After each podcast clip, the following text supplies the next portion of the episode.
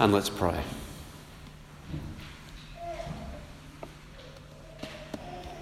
Father, you give us a great gift in Jesus Christ with many blessings that flow from it. And so we pray that we would be all the more mindful of those things and all the more joyful in them as we consider together your word to us this morning. In Jesus' name, Amen. Well, this is a sermon about peace, hope, and love. What are the marks of a Christian? How is someone who believes the gospel of Jesus changed? What effects flow into their lives?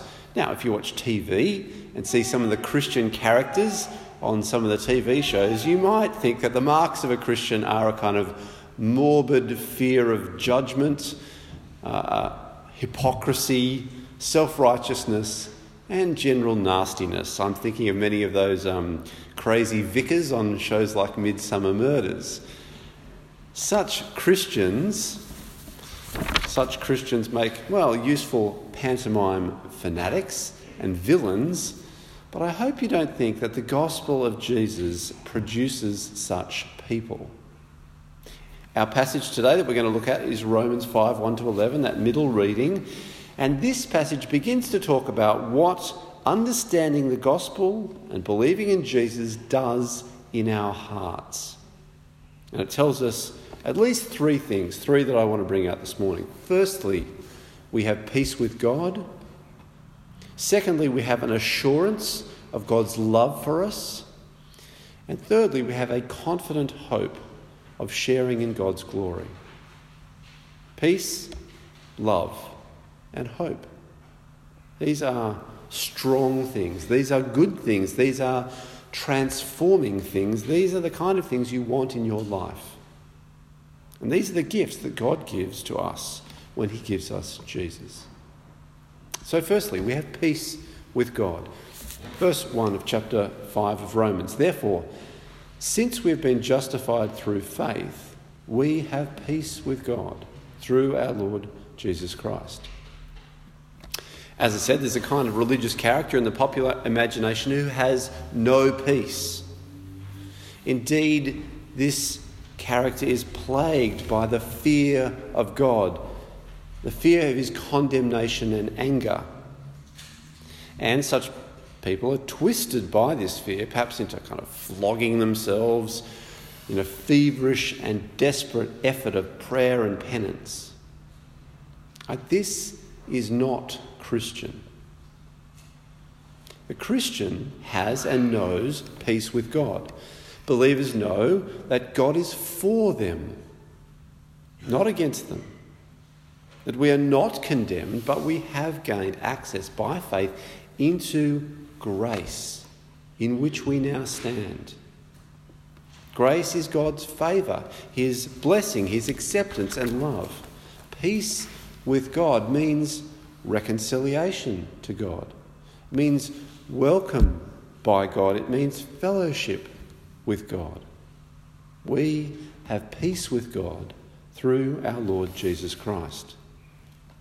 Here is the first effect of the gospel on our hearts, the first gift of Jesus for our lives. Here's the second one we have an assurance of God's love for us.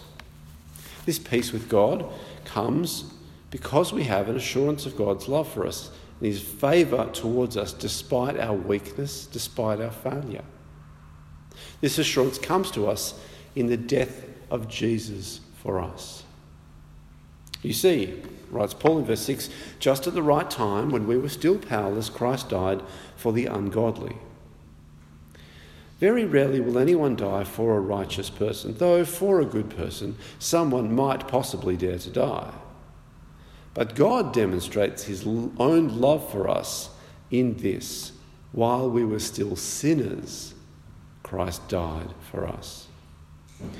Now, this is the second time Paul has spoken about the meaning of Jesus' death in Romans. The first time was in chapter 3, verses 25 and 26, where Paul said, God presented Christ as a sacrifice of atonement.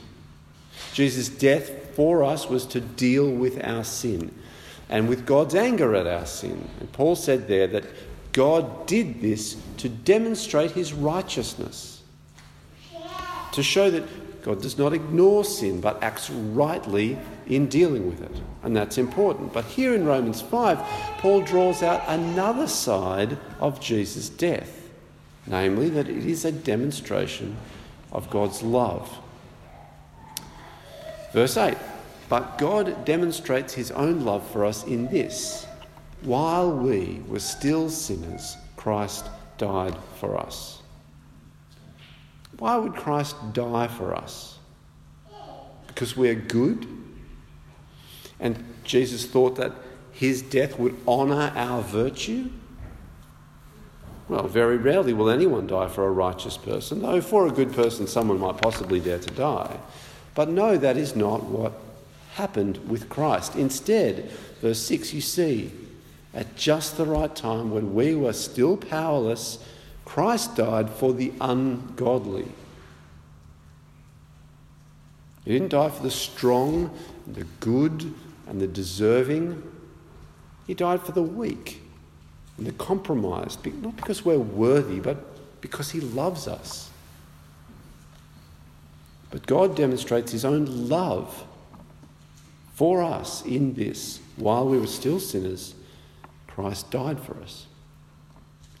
How do you know God loves you? Is it because your life is going along nicely? The blessings of God are showering upon you from heaven, and roses spring up wherever your feet tread? No. It's not how you know God loves you. Do you know God loves you? Because, of course, God loves me. I'm a good, decent, and worthy and lovable person. No, that's not it either. Rather, we all know that God loves us, each of us individually and all of us together, because Christ died for us. He died for us in our sin, in our ungodliness, in our doubt, in our resistance to Him, in our hypocrisy, in our weakness and unworthiness. How do you know that God loves all the other sinners sitting in here with you and I? You don't have to look around, but cast your mind mentally around and think, how does God love them? How would we know? Because Christ died for the ungodly. That is, Christ died for us, for each of us and all of us, not just you, but all of us the same. God loves us. This gives us great assurance of salvation. For if Christ's blood pays for our sin, then God's anger is dealt with. Verse 9 Since we have now been justified by his blood, how much more shall we be saved from God's wrath through him? There is no need to fear.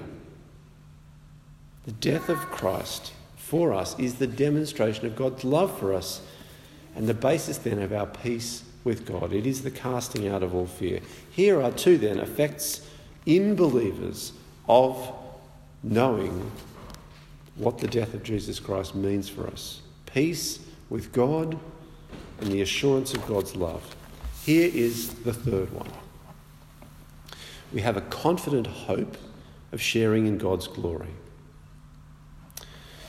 Going back to the beginning of the chapter, therefore, since we have been justified through faith, we have peace with God through our Lord Jesus Christ, through whom we have gained access by faith into this grace in which we now stand.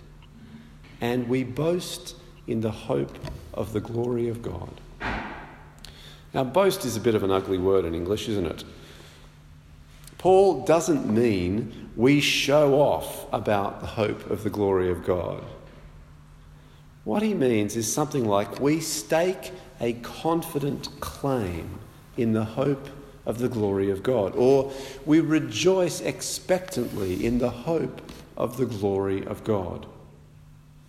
That is, we are confident that God will share his glory with us, treating us as his adopted children, clothing us with immortality, making his dwelling among us.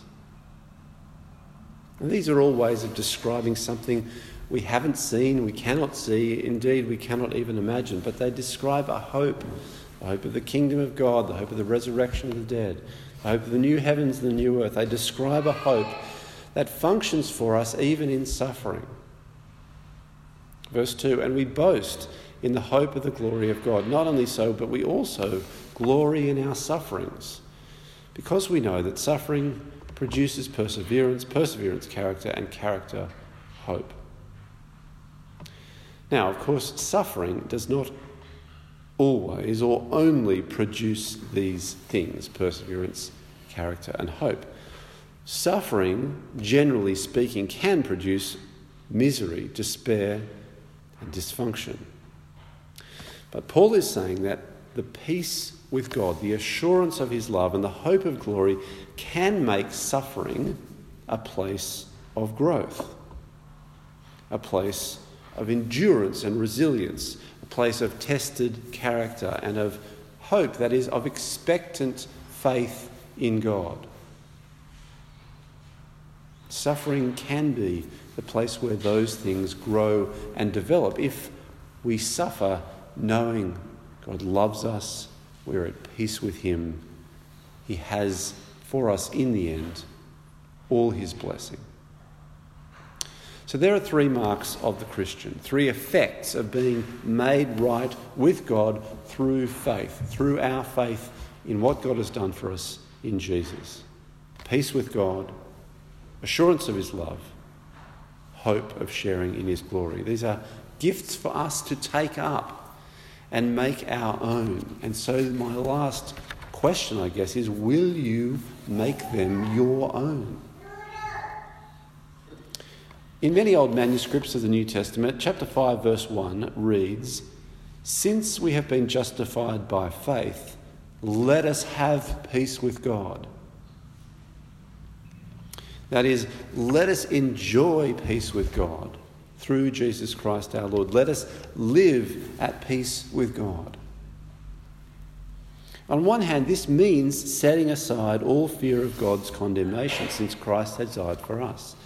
And so perhaps you are someone who finds it hard to believe that you are forgiven, that you are accepted, that you are loved. That all this comes to you through Jesus Christ, that you stand in God's grace. Perhaps you are someone who finds it hard to accept that and to have peace. Well, be at peace. Have that peace. Hold on to that peace. Know that peace. Enjoy that peace. Rely on it. Live in it. Be at peace with God. On the other hand, having peace with God means living in fellowship with Him. The point of peace is so that parties might live together in love. Jesus doesn't reconcile us to God so that we can live as if God is like an old neighbour who has moved away and we exchange Christmas cards with every now and then, but basically they're irrelevant to our lives. This is not why God has made peace with us. He's made peace with us that we might live in fellowship with Him. Let us have then, let us enjoy, let us live in peace with God. Let us approach Him in prayer. Let us seek His wisdom and help. Let us learn to know Him. Let us read His book. Let's walk in His ways. Let's rejoice in his love. Let's live in fellowship with him. Will you pray with me that we will? Let's pray.